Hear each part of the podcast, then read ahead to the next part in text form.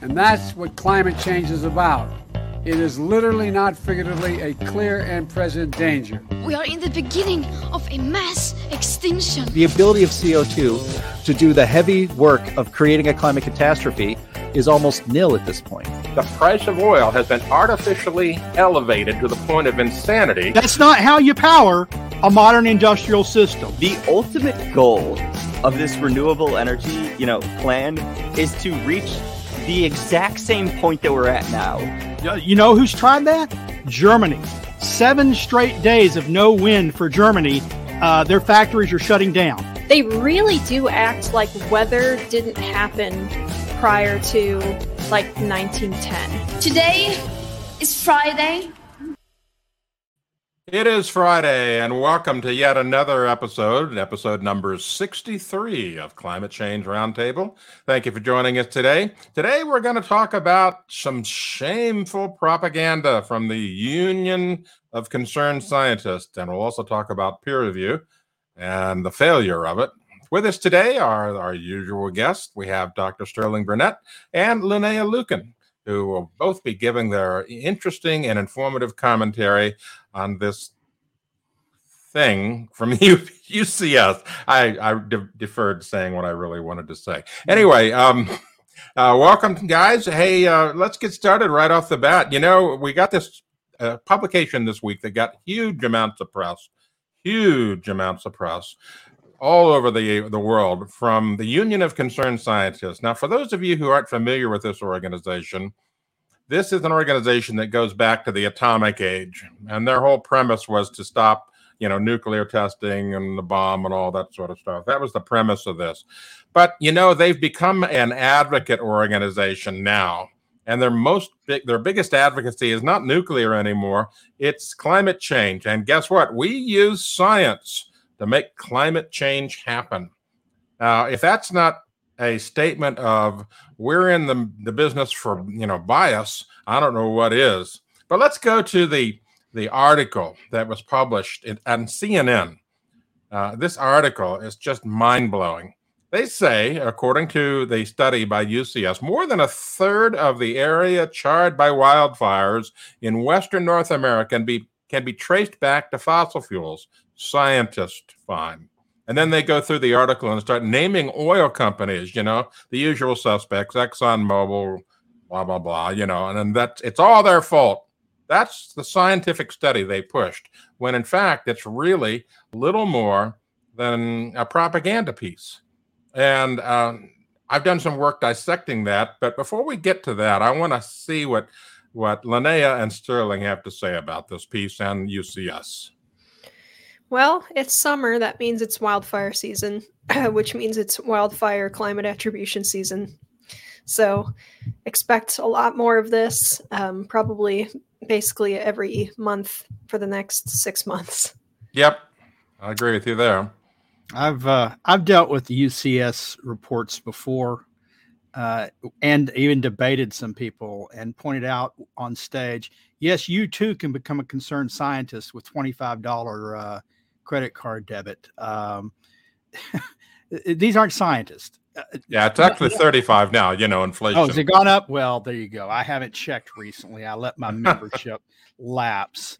Um, the it's not that they don't have scientists working for them. They do. Um, but they're they they come at it strictly, I mean, as it says, as they admit, activist. They are they are scientists with a position. Generally, that position is bigger science budgets, more restrictions because everything you know technology is generally bad, uh, and uh, they are the uh, Catholic Church of scientists in the sense of going back to Galileo. Any modern thing, uh, you know, they like wind turbines that of course, the Dutch have been using wind turbines for hundreds of years, so it's not a modern technology. They they don't like uh, modern interventions in nature, and every one of the technological innovations. They really hate uh, genetic engineering. As far as they're concerned, um, they they take the extreme precautionary principle position. Any technology must be proven absolutely safe before we introduce it or adopt it. The, the presumption is it's bad. And Yep. so, uh, Yeah, I, you know, they're just, it, it's blatant, the, the the propaganda. I mean, they just simply don't care. And their whole thing is, is to get these sciencey pieces. You know, yes, they got this published in peer review, but, you know, I've gone through this paper that they published and it shouldn't have passed peer review, not even close, because they did some really wonky things in it. But the problem is they get it into peer review and peer review fails. And then they say, well, it's peer reviewed, it's science. Whoa you know, and so they get the media to, you know, follow it, and you end up with this garbage But spread you- around the world. you say the peer reviewed failed. I think the, the state of peer review today, when you've got half of the uh, medical articles being rescinded, retracted after going through peer review in, initially, I think it, peer review now is doing exactly what it's meant to do: is to approve the science that the peer reviewers agree with, and to reject uh, research that they disagree with. It's you know they become they become activists uh, uh, too. Well, that's Yeah, an interesting thing much. to point out, Sterling, with um, the idea that a retraction comes later, because journalists have been doing the same thing for a long time. You know, we know that they'll have a front page headline that'll scream something really dramatic, and then the next day, buried on page 30, is the retraction. And they can claim that they were being, you know, scientifically rigorous or honest in their reporting. Um, but it's kind of a sneaky, backhanded way of trying to be honest. Um, Yes, it's, It's- it's the Emily Litella uh, Yeah. view of journalism where she'd go on a rant. I, y- you're too young for this, uh, Linnea, but uh, it's a Saturday Night Live character where she'd go on this huge rant during the weekend update, and then they'd say, "Emily, it's it, it's not this word, it's this word," and then she'd say, "Oh, well, never mind." Yeah, that's kind of like how the peer review process is today. You know, I mean, let's say that all of the research that I've done and you've done, Sterling, on this paper amounts to a retraction. We get it retracted. The Associated Press and Seth Borenstein, he's not going to announce that. Yeah. You know, CNN, they're not going to announce that. Uh, the journal will announce it and they'll have a little thing about it, but this will get essentially zero press compared to the the broad uh, broadcasting of the lie throughout the world uh, based on the headlines that they come up with. You know that uh, wildfires are caused by ExxonMobil. That's the gist of it. That is the gist of their whole science. But when you go through their science, it just falls apart. Now, I've done some research into this over the last week, and I have an article coming out next week on climate realism. And here's a bit of preview of some of that research.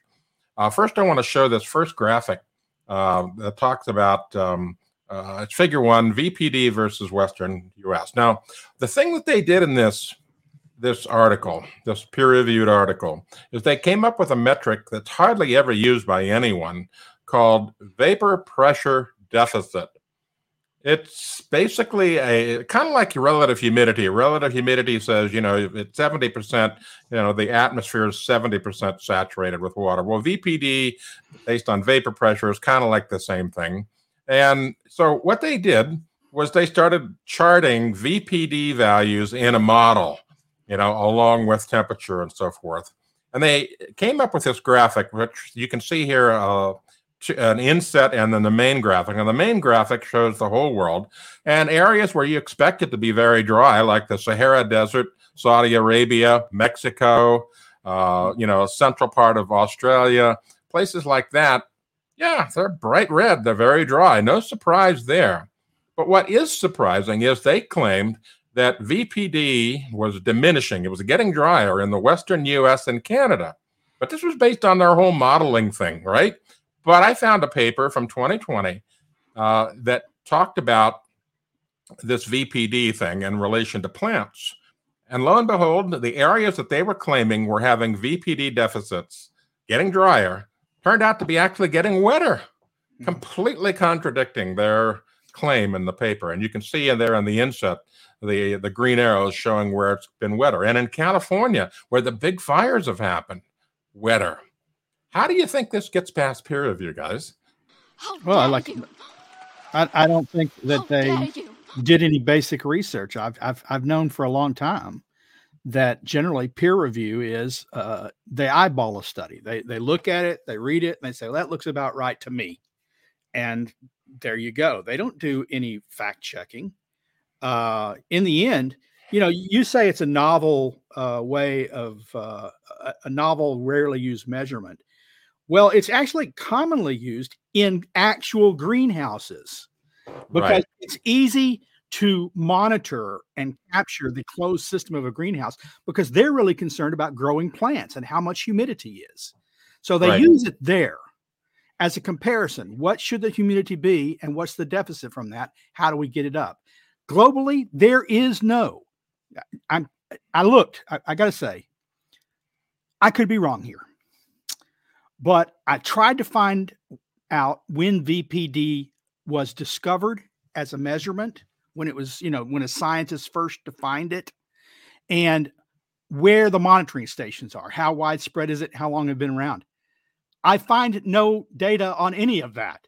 I do not believe, I do not believe they say something like from 19, I think their their study said from 1901 to 1921 or something like that. I do not Right. believe that we monitor, we measure VPD around the world. I don't believe No, we don't. We measure uh, other things, and they've calculated and, and estimated this VPD. Exactly. You know, in the model, but it's no one.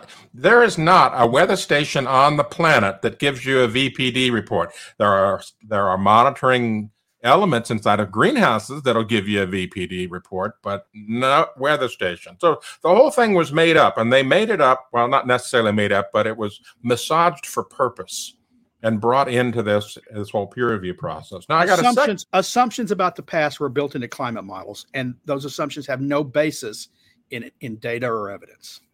Right. So that was the first error in this, basically. The second error had to do with citing wildfire data. Now, they used the usual trick that climate alarmists use. They cherry picked the data. Now, we've talked about this before, uh, both on climate realism and also here on, on Climate Change Roundtable.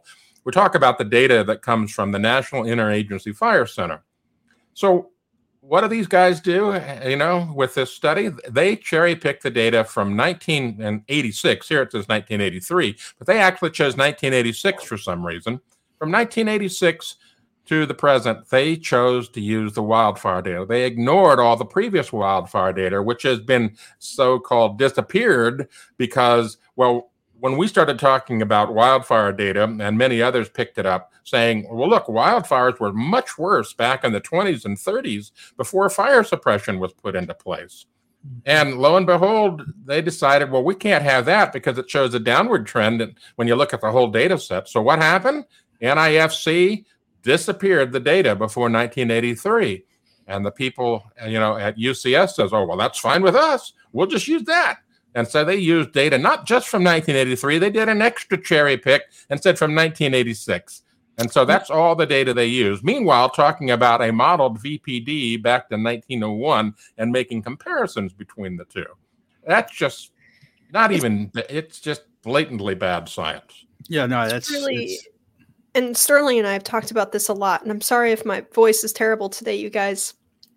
I went to DC last week and I caught, I don't know, like swamp disease or something. Swamp flu. Swamp flu, yeah.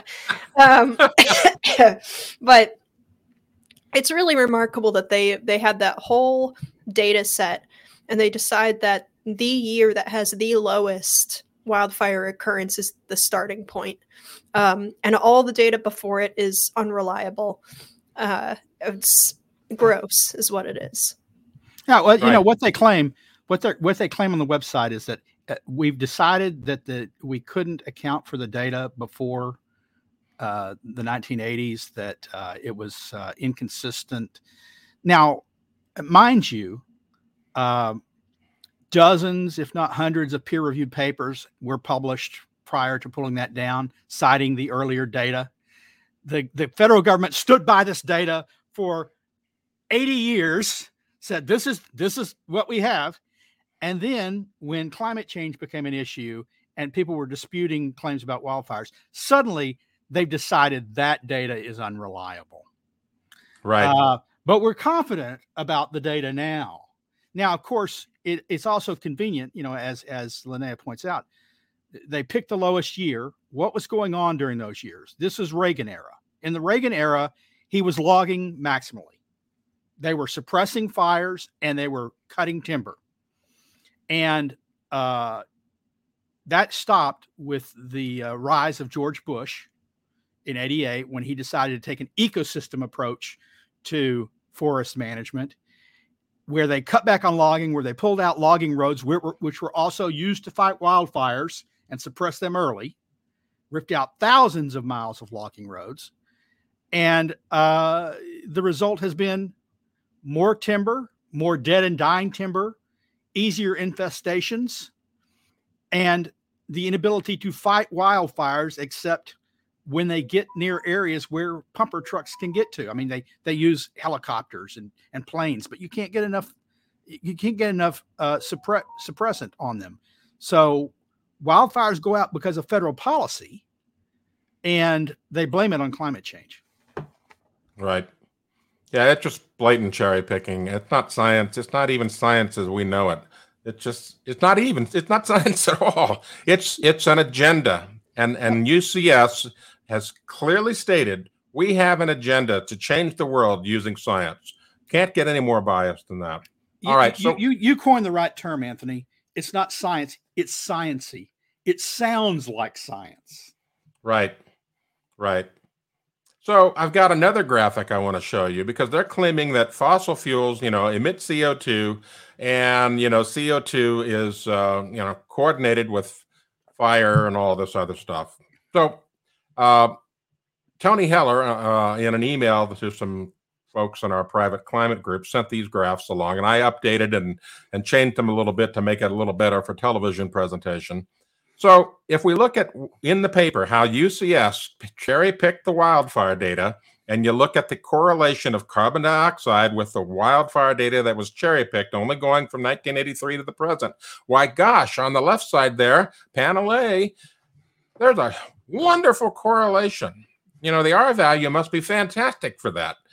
But if you look at all of the data, the entire data set on the right, panel B, no correlation whatsoever. Of course, they don't show you that because that would just destroy their whole argument. And and what's interesting in the study is they blame they specific you know they get they get pretty specific in this study, right? Yeah. They, they blame this on 88, I believe, major oil companies around the world and, and concrete manufacturing, 7%. Uh, it's those guys, these 88 companies. It's like, hold it. Um, it's not. They called it the Big 88. The Big 88. It's not 3 billion additional people it's not any uh, logging, you know, excessive uh, logging in the Amazon. It's not um, uh, coal fired power plants, even. I mean, you know, say because they they focus on the oil companies, so it's not it's not uh, coal emissions or emissions from power plants, be they natural gas or coal. It's nothing else. How do they tease it out? How do they justify that? They can't. It's impossible to pick those 88 as the cause of all that CO2 because they're not the cause of all that CO2.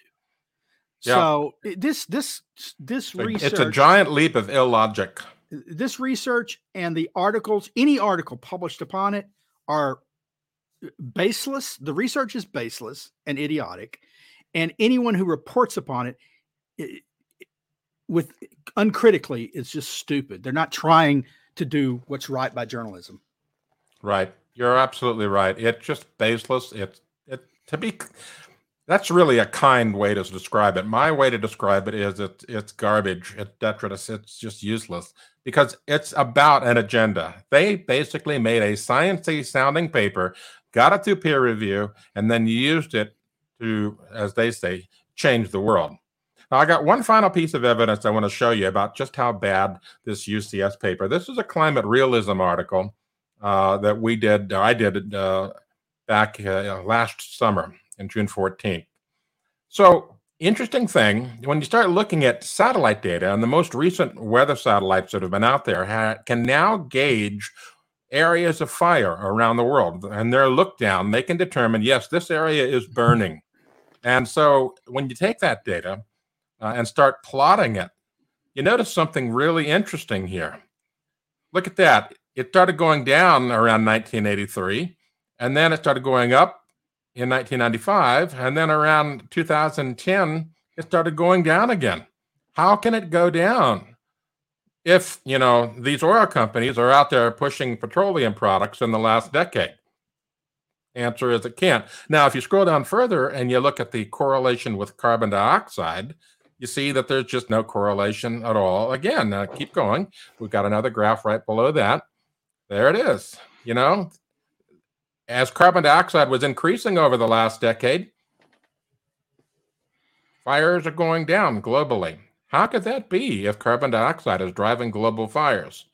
The whole thing is just garbage that what they're doing. Yeah, I think NASA satellite data says since 2000, global wildfires are down 20% now, or 25%, uh, the acreage burned. So the question is since climate change is a global issue, not Western United States, why is it going up in the Western United States and not anywhere else around the world? Um, it, it, it, it's illogical. Well, I have an answer to that too, and that's a graphic I didn't think to bring to this, but I've talked about this graphic I produced uh, some a number of times. That is, if you go and look at um, what happened when the spotted owl was going into California, they were that the environmentalists were using the habitat for the spotted owl to try to shut down logging, and they were successful. Yep. They shut down logging all over the West Coast. Well, when you look at the area of wildfire burned versus the spotted owl thing, you can see a very clear delineation line. Right after the spotted owl law went into effect, into effect, wildfires in the West started increasing because they could no longer do any logging. They could no longer do any, um, you know, fire. Here it is, right here. Thank you, Andy. Great find. Right there, that graphic right there, I prepared. You can see that's when the the, the black line is when the the law went into effect you could see that the uh, number of acres harvested on federal land dropped. And then slowly, because we couldn't manage the land anymore for fear of disturbing the spotted owl, there's been an increase in fires. Now, I'm sure those fires were good for the spotted owl. What's that, Sterling? I'm sure those fires proved good for the spotted owl. yeah. All right. This argument, though, the spotted owl thing, you know, on the environmentalist side has always um, been very interesting to me. And Sterling, I wonder if you would have a better answer to this. But why do they think that taking away, you know, certain types of old dead hardwood that they like to put their nests in would mean that they wouldn't be able to find other types of trees to put their nests in? Like, do they just not build nests anymore at all if they don't have a nice dead hollow tree? Or Well, I guess the argument is that um, they've evolved to use that kind of habitat and those kinds of trees, and that they're not adaptable enough to move to different types of trees or or or fly over uh, if you did a clear cut or fly the distance from one side of a clear cut to the other. Uh, the wings don't carry them that far. I don't know. Uh, what we do know is that where these owls have supposedly been protected, um, that barred owls have now moved into the habitat and are displacing them. And so the feds are now tr- uh, actively trying to suppress, that means kill, folks, um, barred owls to protect spotted owls. We didn't, you know, humans didn't move barred owls and those, nature did. Uh, but we're going to interfere with nature to protect one s- owl species over another. Um, I guess it does better in formerly char, you know, in charred forests than spotted owls do. I, I, I well, I'm going to give those. crazy. I'm, I'm going to give those environmentalists a call because I got a barred owl problem in my neighborhood. If if All right. anyone in the comments hasn't heard the noises that a whole big group of barred owls make in the middle of the night, you can't understand my pain.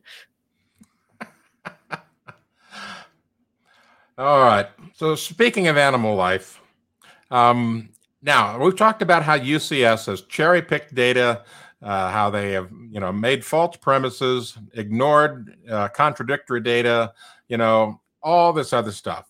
But here's the thing, as Sterling pointed out at the beginning of our show, to be a member of the Union of Concerned Scientists, all you have to do is send in a, a credit card.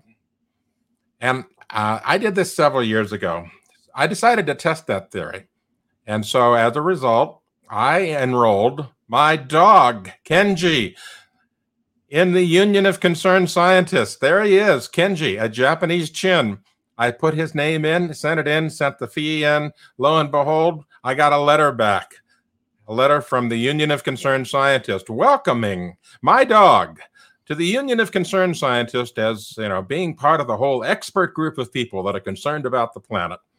So it, it you know it, it, their only interest, as far as I'm concerned, my opinion is money, money, power, and influence. There's no science involved in the Union of Concerned Scientists.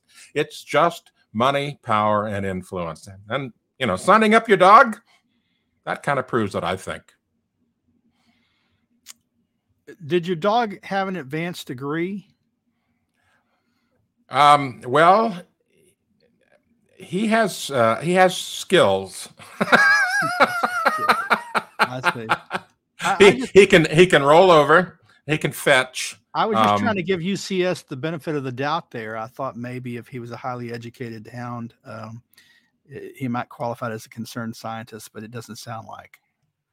Yeah, yeah, it it just you know, and they never acknowledged this after I did this, you know, because it was just too embarrassing for them. But um four legs good, two legs bad. Thanks, Jim. Uh, no, that's, that's like, about yeah, true. I bet he had a rough time with that. anyway, so um, what I've been trying to do is teach Kenji to um, go on peer-reviewed papers like this, but he hasn't mastered that skill yet. if you could just get him to bark at the papers when they're produced and they're bad, that would be good. Yeah, there he is reading his welcome materials upside down. hey, that's a skill. There you go. Uh, anyway, so kidding aside, I want to remind everyone that we have a feature here on this channel called Super Chat, and you can leave questions in Super Chat and pay a small fee, and that'll get our attention, but will help support this program. So if you want to uh, help us out and at the same time make sure your question gets answered, leave a super chat comment and we will get to it at the end of the show. So, with that, we're going to move on to the next topic. And uh, the next topic is climate change will impact strawberry production in Florida. Right. Yeah. One more. Oh uh, no, we've got an ad blocker. He's going to work that out. But um, so basically, there's another study. Also, it looked like a f- complete failure of peer review from Fresh Plaza. Of course, you know they're big on science there. Now, um, what, let's be fair. That's not they. Fresh Plaza did what CNN did. They reprinted.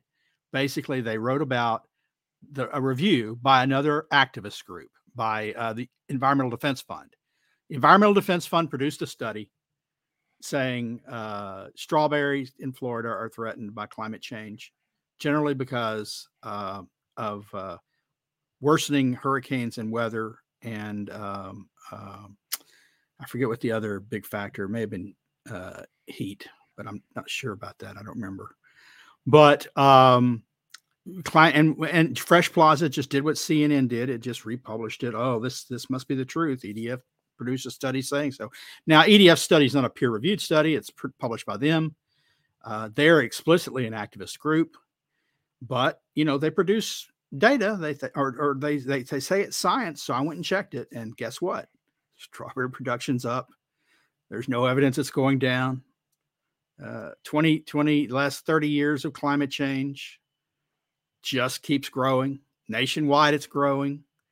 Uh, and and the factors that they say will harm uh, strawberry production, they're not getting worse. The, the, the weather factors. So hurricanes aren't increasing in number or severity. So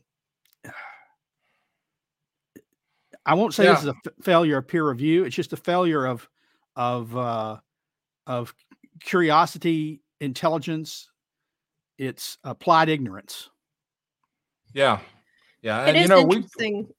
You know, they talk about they talk about it as though it, and they do this a lot. Every time I see an article that's talking about food production and climate change, um, it's almost never that food production is declining due to climate change. They're saying that they project that food production will begin to decline with climate change, and it's kind of it kind of brings into question the recent narrative that they've been saying, where they're admitting that the tipping point thing is kind of um, being misused. You know, a lot of the scientists will go on CNN and say, well, a tipping point isn't a real tipping point. We're not saying that there's a point of no return, you know, which is basically there like we're reaching that tipping point, And if we make it there and still nothing has happened, we have to push it again. Um, but this idea that, you know, by 2050, strawberries will be down 17% in Florida. When for the last more than 100 years of warming we've seen you know continuous uh, increases in production. It's it's really hard to take it seriously and it shouldn't be taken seriously. Right. But, you know, if you have, you know, this image in your mind, like a lot of climate alarmists do, a lot of people on the left, that, you know, climate change is going to make everything worse. It's going to destroy the planet. People will die, you know. You you take this stuff hook, line, and sinker, and you don't question it. And that's not science at all. You know, science is all about questioning everything, even esta- so-called established science. But that's not being done in climate change. Climate change, the science is settled. Well, that's what they tell you. We don't need to question it anymore. It's settled. Well, bullshit. It's not settled. It's changing every day. There's new papers coming out. Next week, we're going to talk about a new peer reviewed paper that's come out talking about the decline of hurricane activity over the last hundred years. It was published in Nature, the top science journal on the planet. And, you know, it goes completely contradictory to what the, you know, the media and climate alarmists are saying about hurricanes. We'll Going- talk about that next week.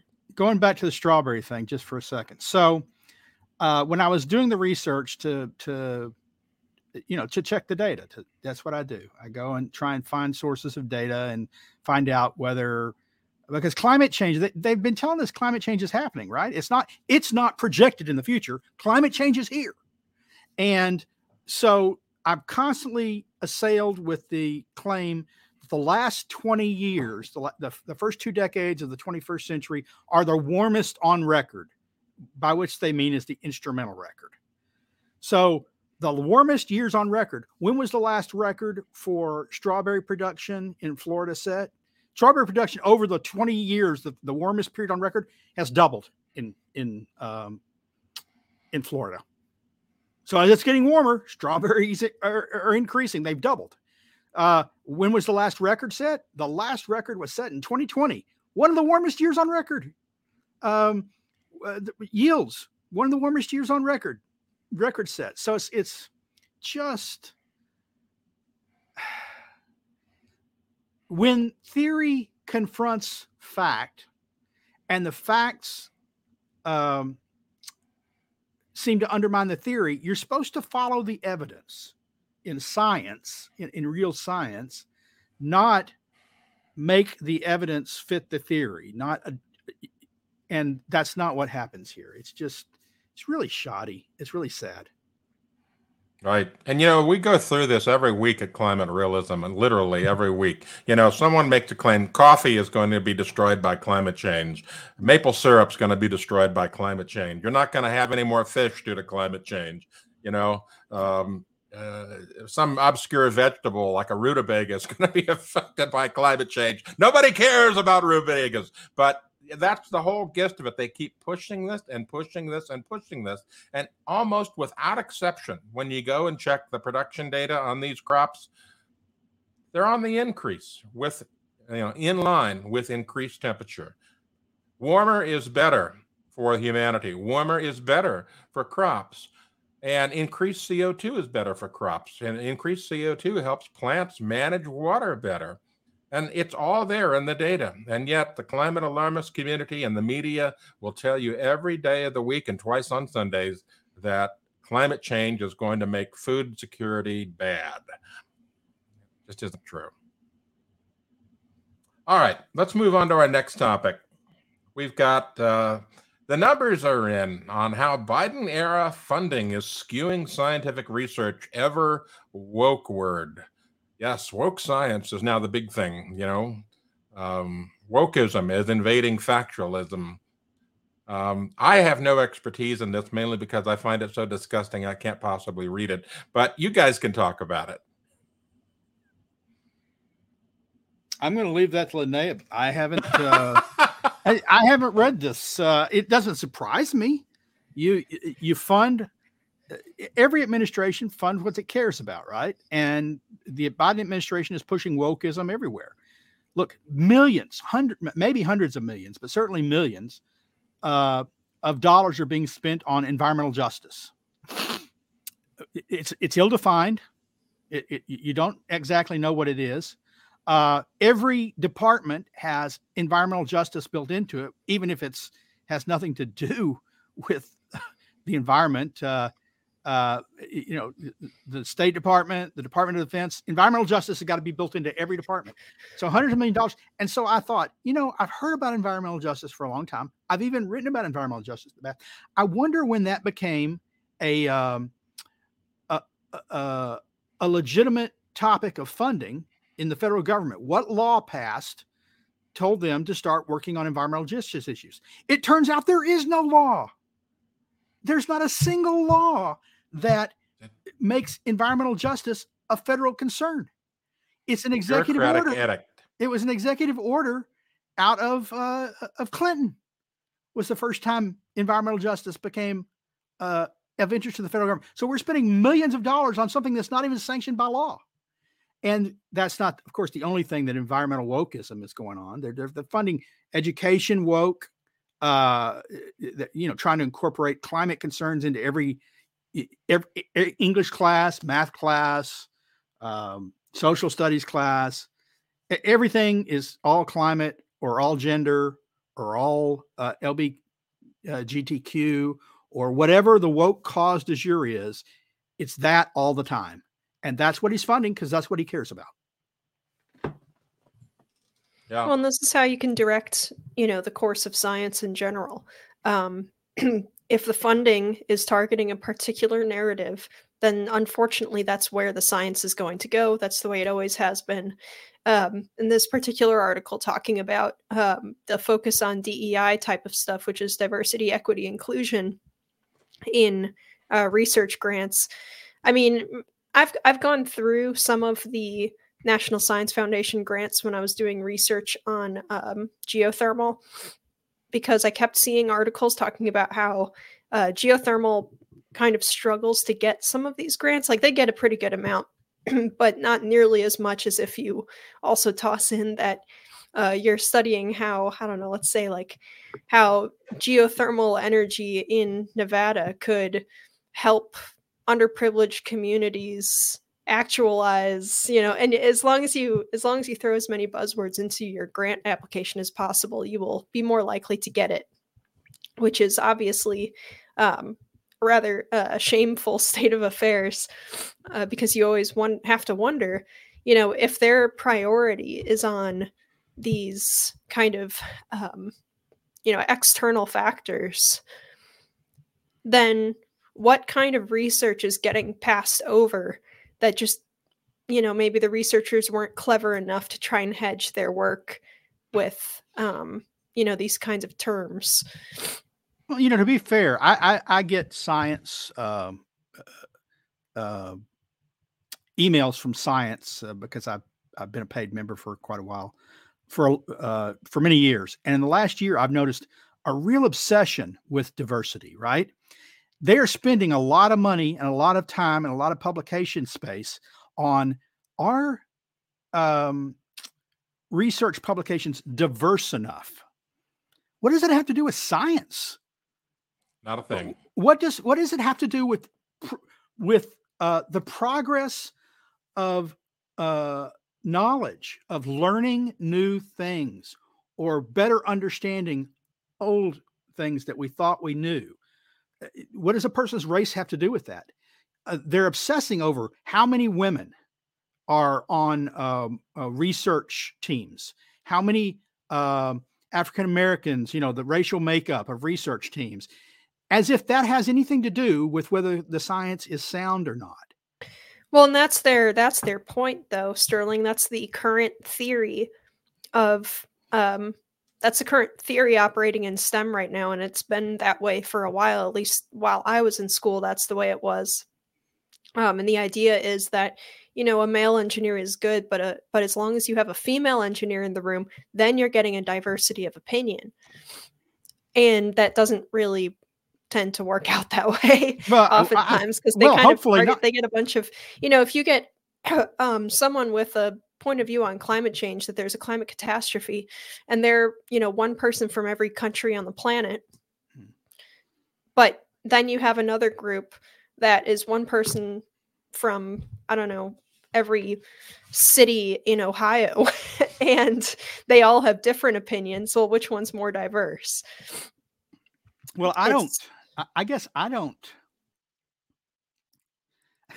I honestly don't care about diversity when it comes to engineering, for instance, or when it comes to math. If there's a if there's a, a, a male mathematician, a female mathematician, there's a transsexual mathematician. They're all different races. As long as they all come up with the two plus two equals four, uh, the same results on the formula, I don't care if they were all white, if they were all female, if they're all transsexual. That's a universal. And if they come up with a different answer than that, then we have a problem. And yeah but with they are engineers over bridges, you know, uh, we got bridges over going over rivers. I don't want a diversity of opinion over what will hold up uh, under heavy traffic over the course of years that, that the bridge is Right. supposed to span. yeah And, but and sterling now we've right got people now, out there saying math is racist. Yeah, right now there's a there's an there is at one of the Smithsonian museums or one of the national museums, it says that mathematics, the way that we do it, saying something like two plus two equals four, is a white supremacist framework. Ugh. That is what our government and what major scientists are publishing right now. So hmm. it's it we've we have been way behind on that particular area. I mean, this stuff has been developing in the university since the 1960s or even earlier, maybe. And um, the fact that, you know, we're only now, because it's like right there in our very public institutions where, you know, when I was in college, people would always say, you know, oh, these crazy liberal kids in college, when they get into the real world, they're going to grow up and realize that it doesn't work. Incorrect. they grow up, they go into the real world, and they become the HR director of a major corporation, or they become uh, the head of the Smithsonian National Museums, or they do whatever, and they incorporate what they learned in university, this radical stuff, into their life, um, and they push it on the rest of us. And they You know, diminish and they diminish progress thing- in science. One thing about this, you know, they're talking about math as racist. Well, climate models use a lot of math. Therefore, climate models are racist, right? Yeah, yeah, yeah. All right, I let's would- move on to the next. I would subject. wager. I would wager the the modelers themselves don't make up a very diverse uh, a cross section of society. Oh, yeah, that's just that's a topic for another day. Okay, so in the middle of all that, White House push for stronger, faster climate rule as short as court challenges loom. Uh, this is a topic Sterling wanted to discuss. I don't know much about this, but I'm going to let you guys run with it. I just want to say this. So, a few years ago, under both uh, the second President Bush and under Donald Trump, when political appointees started rewriting or editing sections of uh, documents from different agencies, the press was all over it. Oh my God, political interference in science. We should follow the science. Well, Biden has done the same thing, and the you you can hear the crickets. There's no there's no outrage. And what Biden did is he told the EPA, we don't care whether you think our clean air rule is feasible. We don't care whether you think it's legally defensible. Do what we want. The EPA said it was impossible to get the emissions reductions from coal plants without destroying the electric power grid. That they had planned on only regulating putting carbon capture and storage on new new natural gas plants, not existing ones, because of the feasibility, because the technology doesn't exist uh, that, that that's been proven to work. Biden, the Biden administration, got the proposed rule, and they said, no, no, no, that doesn't comport with the goals that we've set. Go back and rewrite it and do this. And they said, we, we'll we'll get we'll lose in court. It's not possible. And they said, we don't care. Write the rule we want. That's not following the science. That's dictating the end of the science. And when uh, when uh, Trump and Bush were accused of doing this kind of thing, the press was cr- outraged. Yep. Stories for days, nothing. I remember that. I remember that. Yeah, it just, you know, anything goes as long as it's our side kind of thinking, especially when it comes to climate science or so called climate science. All right, so let's go on to the next topic. This one here is uh, an oldie but goodie that's been revised as if it's actually really true. Climate change is linked to increased pirate attacks. Yes, you heard that correctly. The Bite says that climate change and pirate attacks have a correlation. Oh my goodness. Gosh. You know, that, arr, arr. climate change is doesn't is isn't just causing weird weather pattern like stronger storms or flood surges. Apparently, scientists say we can also blame it for we shit you not an increase in pirate attacks on the waters off of East Africa. Now, never mind the economic situation of Africa, never mind the famines, never mind the the you know the media coverage that has spurred more climate attacks. Never mind any of that. Oh no, it's climate change. Now, the really cool thing about this stupid article, and, and that's the kindest thing I can call it, is that about 15 years ago, when, you know, climate change was being pushed at the beginning and all kinds of crazy correlations were being made, one of the most common, uh, hilarious graphics that was distributed was about climate change and pirate attacks. And I wrote an article on Watts Up With That about this. And we have this this graphic that shows a clear correlation between climate change and pirate attacks on Watts Up With That. And it's it's just hilarious. Here we go. There it is. Global average temperature versus the number of pirates. Arr. Mm. you that, can make anything look like a correlation if you try hard enough. Uh, boy, I I can't see the correlation. The, the the lines look pretty flat to me, and the piracy seems to be going up. uh, I just, you know, you wonder. Supposedly, climate change is causing more hurricanes and cyclones. Uh, they they form off the often they form off the coast of Africa.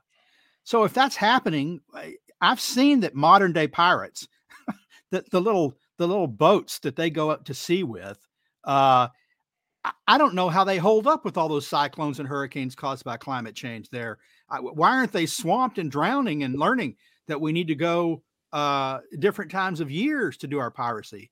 Uh, you know, the other factor, the other factor, the main factor, I would suppose, the reason why piracy is up is because uh, you know, besides the poverty, all those things that you you cited, Anthony, is the fact that in the old days, when a pirate tried to take a ship, uh, the the ship captains usually fought it off. They had guns on board, and typically as big or bigger guns than the pirates were wielding.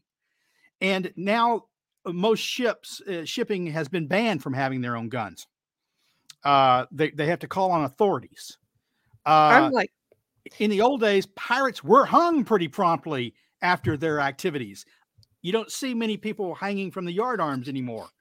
No. Um, so if pirates are told we can get away with this stuff most of the time, uh, it, it invites more piracy.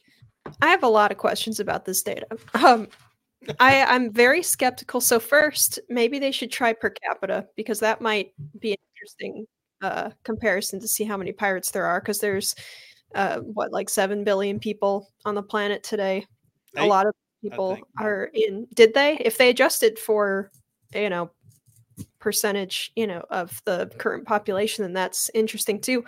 uh, I have a really hard time believing that there are more pirates in the year 2000 than there were in like the age of exploration. uh, other than the fact that there are just fewer people in general. Um, Right. I also think that Sterling is spot on about the uh, punitive um, response to piracy. Nowadays, if they just kind of get away with it, because a lot of those Somalian pirates in particular tend to be backed by their government. So I think that this government or this survey needs to uh, recategorize based on pri- pirates versus technical privateering and then do the count again and see how that works out. Uh, I also want to know how they count how many pirates there were in what what is that date? yeah, I, I don't think pirates fill out um, the census, census forms. forms. What's your career? Well, That's and- how they get them. Occupation. Arr. Arr. uh, the pirate the, the question that puzzles me now uh, that arose is uh, what's the diversity of pirates now Oh. um, because uh, you know if they're not diverse enough we, we need to sanction them for their climate activities as opposed to saying they're driven by climate we need m- more diversity in piracy, which means we're going to have to get some Norwegians in the game. To Well, now- going up and down the north coast. Look, South Park had a cure for that. Cartman was more than willing to join the pirates. Uh, uh, eh, eh, eh, you know, go to seas and and raise hoist the black flag. So, you know, maybe maybe we can get some small kids from from Colorado to uh, to join the pirates. Yeah. All right. Enough about piracy and climate change. Final option for the, or final topic, not an option, is about, well, you know, France is getting fed up. Macron calls for a green pause because the environmental regulations that they're going through in France is just becoming so overwhelming. It's becoming unpopular. And so Macron is basically saying, ah, you know what? Let's put this on hold for a while. Maybe it's not such a good idea. You know, we don't want to pay more for energy. You know, we don't want to drive a car that only goes uh, 75 miles on a charge, all that other stuff. Anyway, it's Well- really kind of a sign of the times. A lot of people really are getting fed up with the with the rules, regulations, and edicts that are coming out of climate change. Sterling? Yeah. But but shouldn't we, if we follow the science, shouldn't we say we understand this is hard, but World War II was hard. We just have to make some sacrifices. You know, Ma- Macron should just stiffen his backbone and say, you know, it's hard, folks. You're not. y- y- your prices are going to go up. You're not going to have your baguettes. Uh, no more uh, nice creamy cheeses. Um, we got to give up our uh, uh, what's that dadgum car that they drive that I always thought was really ugly looking. Um, you know, we got to give up our, our cars. Uh, Or no more trips. masculinity. Yeah, yeah, yeah. We, we've got to make these sacrifices. You just have to live to learn. You have to learn to live with it, and we all need to live with less. Uh, that's not what he's doing, which is surprising because he's been a leader in the climate battle. I didn't know you could just turn it on and off uh, climate concern in the battle when it becomes inconvenient for your political career. Yeah. Anyway, I, I think that's a good thing. This is a good piece of news. You know, it's saying, hey, people are waking up. Maybe this isn't such a good idea. Maybe it isn't practical. All right. So we're going to go to questions now. I know a lot of you have posed questions to us. And if you haven't already, feel feel to drop, feel free to drop one in right now. Use the super chat if you want to bring your attention attention to your question to the top of the pile. Um, but let us know what your questions are, and we'll try to answer them or skewer them best we can. So, what do we got here, Andy, for the first question? Has the renewable plus storage grid been proven to be safe? Well, we haven't had a renewables plus storage at scale almost anywhere. I think not not to a significant degree. No, Yeah, it's so- not- Pretty hard nowhere. to prove There's no place where renewables plus storage satisfies any grid, uh, a large scale grid. So it it it's it it can't be proven safe Well, maybe it Until could we be projected to be safe. well, the projections, uh, the projections that FERC has put out, and and the uh, uh, the federal, the uh, Energy Admi- Information Administration, uh, that does it doesn't give you confidence that uh, uh, renewable plus storage is safe at all if you want uh, grid reliability. Yeah. Yeah. All right. Question Eight years of warming pause is big. Are there other sources other than UAH saying this? Well, um, UAH being the satellite temperature record from the University of Alabama at Huntsville, yes, they're showing a pause. Uh, however, the complementary data run by another outfit who interprets it differently, RSS, doesn't show a pause. But interestingly enough, if you go and look at the surface temperature data for the United States, and also for the world, you can actually see that since we hit the peak, thanks to El Nino in 2015 and 2016, temperatures have been going down. Yes, that's true. Right there in the data, but that's not going to be acknowledged. You know, right now, the big push in the media is El Nino's coming back, global warming is going to get worse. What they don't correlate is that El Nino and global warming are not the same thing. Yeah. But, you know, it sells papers. It's Anyway. interesting. So right now you see a lot of a a lot of articles and papers saying El Nino could drive uh, temperatures above 1.5 degrees.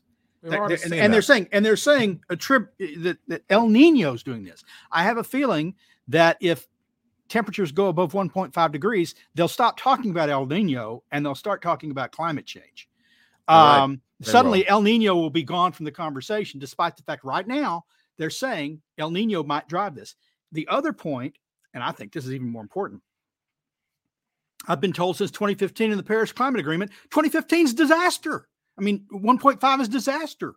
The world ends at 1.5, all sorts of tragedies. So if we hit 1.5 this year because of El Nino, does that mean uh, we might as well, uh, you know, just lay in bed from there on and rot because Sterling, uh, the world's already, I mean, and we talked about this before, but they're already laying the groundwork for their, you know, apologetics on that. They're Yeah. already saying that, you know, oh, well, actually, when we said 1.5 degree tipping point, we didn't really mean that it is the end of the world and you can give up trying now, Yeah. you know, so we still need the money. We still they're need gonna, our they're- funding. yeah, and they're going to so- give their death cult retraction. Uh, yeah, Yeah. we we predicted the end of the world on this date, but it didn't come. We got the math wrong.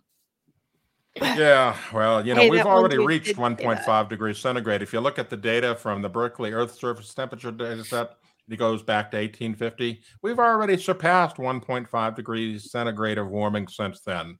But, you know, they don't want to talk about that because it's all about the future. And we must we must change our lifestyle so that the future doesn't come true and roast us all. Um, there was one of the questions. Um, where'd it go? Uh, from Matt that says, "How do you accurately measure something so chaotic and complex as our climate?" and I think that's an interesting. Maybe we can devote, bring a guest on, or maybe even have a debate on this or something. Because on the skeptical side, this is really something that I've noticed is debated. Is what what matters to include in a climate model we don't really have time to address this whole thing uh today sorry can't breathe for a second here It's okay. Blame it Um, on climate change, Linnea. yeah exactly it's climate change um but how do you measure it when you know we've discussed how there's a good deal of complication there's not very much agreement on what the net uh, effect of like cloud cover is um if you know if or to what degree space weather has to do with our climate systems um you know we, we talk about uh off gassing from the oceans how well mixed you know it, it's all it's super complicated. There's so many different uh, factors that go into it. So anthony to you do you think that it's possible to accurately model climate and and extrapolate that data to predicting weather on the short term and also have a long-term model that accurately predicts to within a reasonable amount uh like Okay. future temperatures Well, I can address this based on my experience with weather models over the past 30 years. You know, we've dramatically, when I first started doing television meteorology in 1978, we were lucky to get out three days ahead accurately. Sometimes it would get to five, but you know, three to five days was really the maximum that we could predict. And that was based on mostly skill, forecaster skill. You know, we didn't have the big heavy duty weather models running back then. So three to five days. And then we got computer models involved and we started getting better. The skill of these models got more and more accurate. And now we can start accurately predicting out seven to 10 days. And you can see this in the way television news has changed. It used to be the five day forecast was the big deal. Now we see routinely the seven day forecast or the 10 day forecast. But the problem is chaos chaos uh, the atmosphere is chaotic and we've known this for, for decades. And the problem is is that because of chaos in the atmosphere numerical modeling breaks down after a while. And no matter how fast of a computer you got at some point you still can't model it accurately past about seven to ten days. I don't think we're going to get much better than that in reality. So th- the same thing applies to climate. It's a much longer term sort of a thing but it is also chaotic and so we end up with, you know, stuff that changes dramatically, like an El Nino comes in, a La Nina comes in. We have a, a big uh, a change in currents in the ocean. All these other things. We have an increase in volcanic uh, sulfur dioxide, which changes uh, the albedo of the upper atmosphere. We have an increase in carbon soot due to you know things like industrialization in the 1850s through 1940s, things like that. All these different things figure in. And cloud cover is the one thing that they've never really gotten a handle on. Cloud cover modeling over the long term, they just kind of throw up their hands, and some of the models don't even include it at all. And so, no, it's really not, we can't accurately predict the future uh, with climate because of chaos involved in the system. Well, uh, you know, and another big factor is long term uh, ocean current shifts. The the the speed with which um, uh, the the Atlantic current uh, uh, moves water, moves energy around the oceans, uh, and the, the Pacific as well. Um, those aren't integrated into the models. Uh, of course, they, they don't handle El Nino or, or, or, or El Nino or La Nina no. because they don't understand them, and that's why they're not really climate models. I, you know, it's sort of a misnomer that these are climate models. They are temperature models. They are models of the Earth's response to CO2 vis a vis temperature rise. And then there are all sorts of assumptions about feedback mechanisms. But really, all the models, um, what they think they can handle is CO2 and temperature. And they don't even handle that very well, as we know.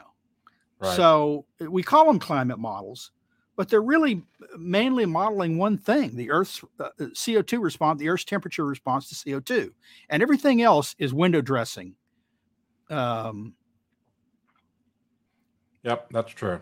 All right, so we got another question here. Um, this one from Douglas Pollock. Could Anthony explain to people why the northern hemisphere gets hotter than the southern one? Well, two reasons. Number one, there's more land mass in the northern hemisphere than the southern hemisphere. The sun heats the land differently than it heats the ocean. So that's factor number one. Number two, something I've been talking about for years, is bias.